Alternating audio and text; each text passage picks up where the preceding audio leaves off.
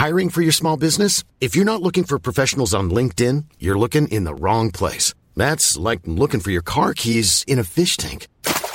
LinkedIn helps you hire professionals you can't find anywhere else, even those who aren't actively searching for a new job but might be open to the perfect role. In a given month, over 70% of LinkedIn users don't even visit other leading job sites. So start looking in the right place. With LinkedIn, you can hire professionals like a professional. Post your free job on linkedin.com slash people today. The FT.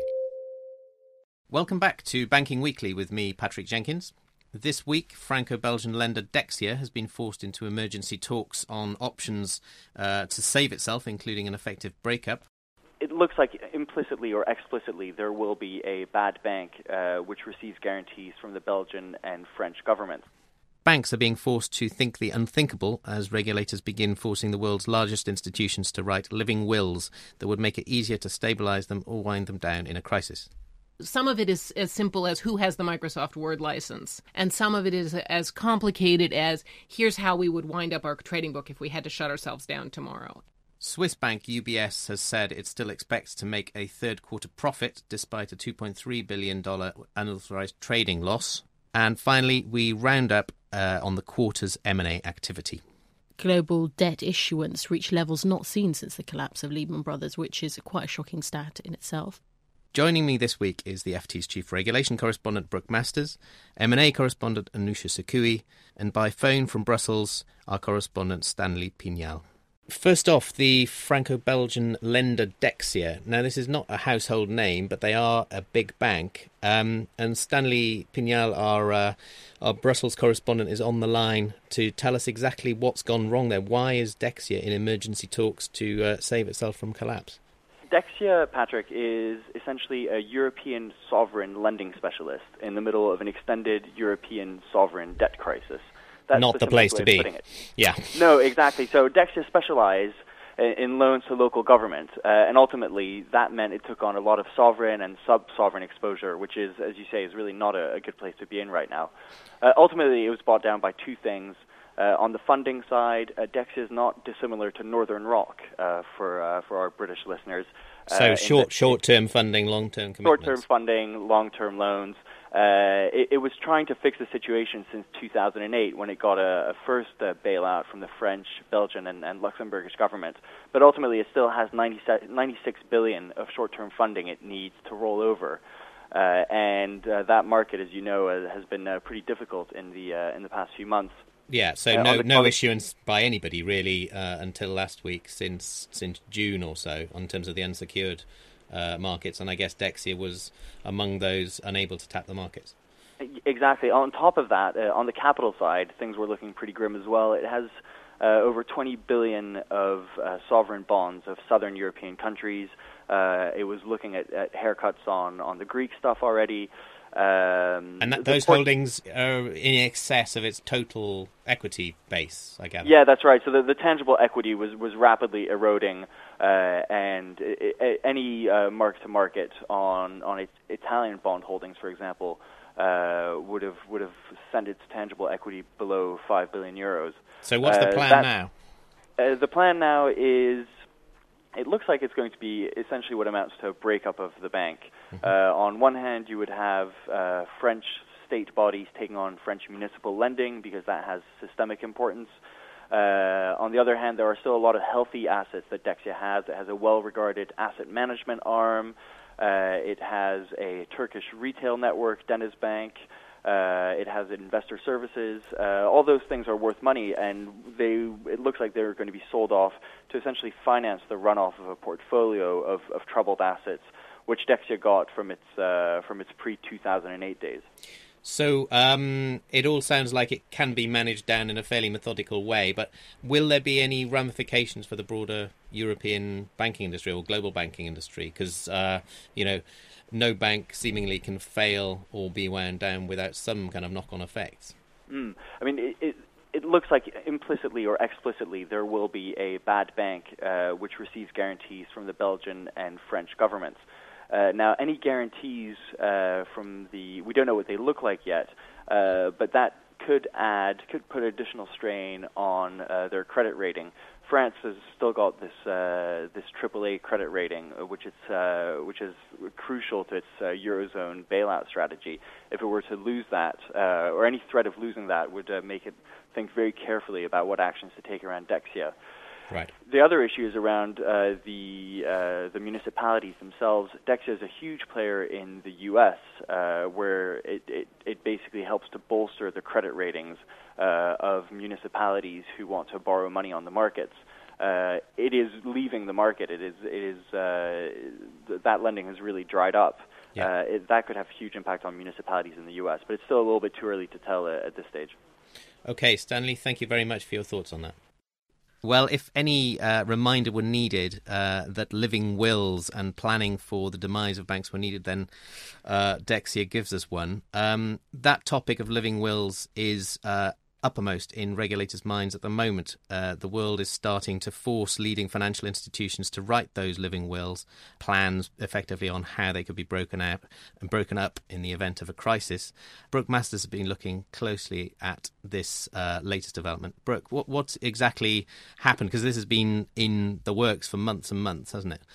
Exactly. But the Financial Stability Board, which is a group of central bankers and regulators that tends to set policy and send ideas off to the group of 20 leading economies, has just come out yesterday with its um, latest pronouncement, which is that all bank, big banks, anything that's cross border and big enough to be scary, um, will be forced to write these. They're called resolution and recovery plans, as the fancy uh, regulators speak for them. And um, they basically said by the end of 2012, anything that's big enough to possibly require extra capital charges will be have will have to write these plans. And and what they basically are So this are- is what we think close to 30 of the world's biggest banks, basically. Yes, and many countries are going to force the smaller their smaller banks to do it as well. But this is the the global agreement is that the the roughly thirty and possibly even forty if they if the on the cusp banks are required will have to do this. And there's a two part plan. First one is the recovery plan. It's a secret plan. What would you do if your bank got into trouble? You know, what would you sell? What country would you exit? Who is likely to buy you? And that is actually one of the most sensitive parts because admitting that in fact I'd really like to sell my asset management arm to Morgan Stanley is not something that Barclays wants to say publicly. Hence the secret nature. Yeah. So where where will these plans be kept? In a vault somewhere? Well, they're supposed to be kept in a vault, but they're also supposed to be kept updated all the time. So it's really unclear how this is going to work. And um, the second half of the plan is is a much more a how-to model for regulators. Like, okay, we've just gone bust. You've walked in the door. Where where is everything, and how do we break it up? And some of it is as simple as who has the Microsoft Word license, and so wh- where does it go? And some of it is as complicated as here's how we would wind up our trading book if we had to shut ourselves down tomorrow. And as part of the exercise, they have to do that. They have to instantly try to wind up their trading book and, and figure out how much, what kind of losses they would take. And this this initiative is basically the big lesson learned from Lehman Brothers when there was such chaos. Nobody knew where to find stuff. Nobody knew what to do. And and actually, what's interesting is the U.S. regulators who fundamentally caused the crisis by shutting Lehman Brothers down have have started saying, look, we recognize that by shutting all the overseas operations with nothing and giving them no cash at all, we lost money for our taxpayers, and we now know it's in our interest to keep these overseas bits alive to see if we can sell them off to someone and recover money. And so everyone thinks that, that the Lehman experience has finally forced everyone to think that you can't just grab assets in, in insolvency, that in fact it's better to keep the whole thing going enough until you can break it up and sell it off. So to recap on what's happening now, this is in in advance of November's G20 meeting. The global regulators have come together and are kind of finalising the plan for the next stage of, of drafting these living wills, setting a deadline. and setting standards. They will be like, standards. this is what has to be in this plan, and this is you know you can't say we're doing living wills and then not do anything. This is what you're supposed to be doing. Uh, one of the roughly 30 banks that this will that this will apply to is UBS, which hopefully has absolutely no need of a recovery plan at this moment. But it did announce today that it's hoping to make a profit despite having suffered an enormous unauthorized trading loss. Yeah, now UBS, as you say, is um, one of the banks that's uh, going through a lot of ructions at the moment. It might voluntarily uh, choose to restructure itself. And indeed, we're, we're expecting to hear in the next uh, few weeks that it's going to shrink its investment banking operations quite dramatically.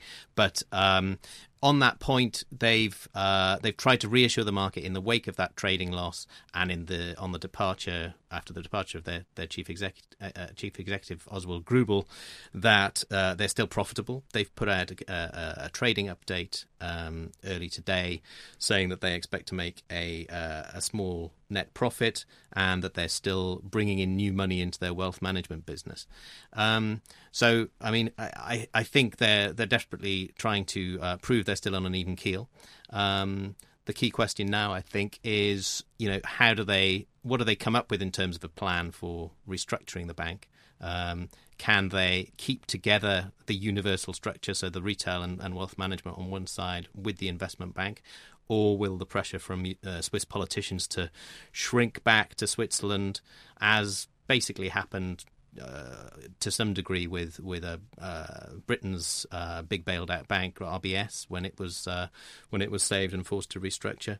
Um, and I suppose the other big question everyone's asking is who do they have as a new chief executive? The interim uh, um, incumbent is Sergio Ermotti, who came in um, only a few months ago from UniCredit, has been swiftly uh, pushed into the top job, and um, we'll be looking to see over the next few months whether he can uh, hold on to that role or whether somebody else comes in. So, um, yes, this is a story that will be evolving um, maybe less dramatically than it has done over the last uh, few weeks, but um, certainly it'll be a big story for the next six months. Um, finally, let's move on to the M and A uh, story. Anousha, you've been looking back at the uh, the third quarter numbers and the volume of deals and the, the amount of money that's raised for all the big investment banks, um, not least UBS, but uh, others as well, and to what extent M and A activity has offset, I suppose, the the poor trading environment. What who were the big winners and uh, and the losers in the in the quarter? Well, overall, it has to be said it's it's been a, a very disappointing quarter, uh, mainly because you know the sovereign debt crisis, and so you can't really sort of just describe it as European anymore because during that during the last quarter there were the um, issues about the U.S. Uh, debt ceiling um, and the uh, credit rating downgrade. So uh, that really uh, had a massive impact on capital markets, which had generated a lot of activity for banks and fees, um, and those shut down. So global debt issuance reached levels not seen since the collapse of Lehman Brothers, which is quite a shocking stat in itself. Um, and as a result, investment banking fees hit lows not seen since the first quarter of 2009, so just you know months afterwards. So um, you know, really what had started as, a, as quite a positive year with corporates, you know, being in a very strong position and suddenly ramping up and, uh, you know, either raising raising equity or, um, you know, buying other companies, sort of ground to a halt in the summer, and, and banks are suffering as a result. And um, whilst in 2010 the first half was quiet because of the Greek crisis, and the second half picked up, which then followed through to 2011 the second half of 2011 is likely to be fairly quiet um, as you know the volatility around Europe continues and it continues to create uncertainty for companies and uncertainty is the em- enemy of M&A and yeah. so uh, it's likely to remain fairly muted. So were there any uh, winners within that muted environment? JP Morgan came out top in terms of uh, fee generation amongst all the banks. Uh, which is, is, is not surprising in a way because they have they're, they're one of they're probably not alone, but they're one of the banks that has been quite successful in using their balance sheet to win advisory business. So they're quite famously, if you like, now um, with the uh, biggest deal of the year, AT and T and uh, T-Mobile buying T-Mobile after Deutsche Telekom. You know, they they sole underwrote a massive twenty billion for, uh, debt facility to allow that deal to take place. And so, and those those kinds of those those kinds of deals can be very um, juicy for banks. But as you say, until the, the broader environment improves, we're probably not going to get quite so many of them uh, over the coming months. Well, there's so, there's some activity going on in the background, but uh, I wouldn't expect anything no too buttons being pressed yet. No. Yeah. Well, that's it for this week. Um, thank you very much to Anousha and to Brooke and to Stanley. Um, Banking Weekly was produced by Emily Cadman. Until next week, goodbye. For more downloads, go to ft.com forward slash podcasts. Hey, it's Danny Pellegrino from Everything Iconic. Ready to upgrade your style game without blowing your budget? Check out Quince. They've got all the good stuff shirts and polos, activewear, and fine leather goods all at 50 to 80% less than other high-end brands. And the best part? They're all about safe, ethical, and responsible manufacturing. Get that luxury vibe without the luxury price tag. Hit up quince.com slash upgrade for free shipping and 365 day returns on your next order. That's quince.com slash upgrade.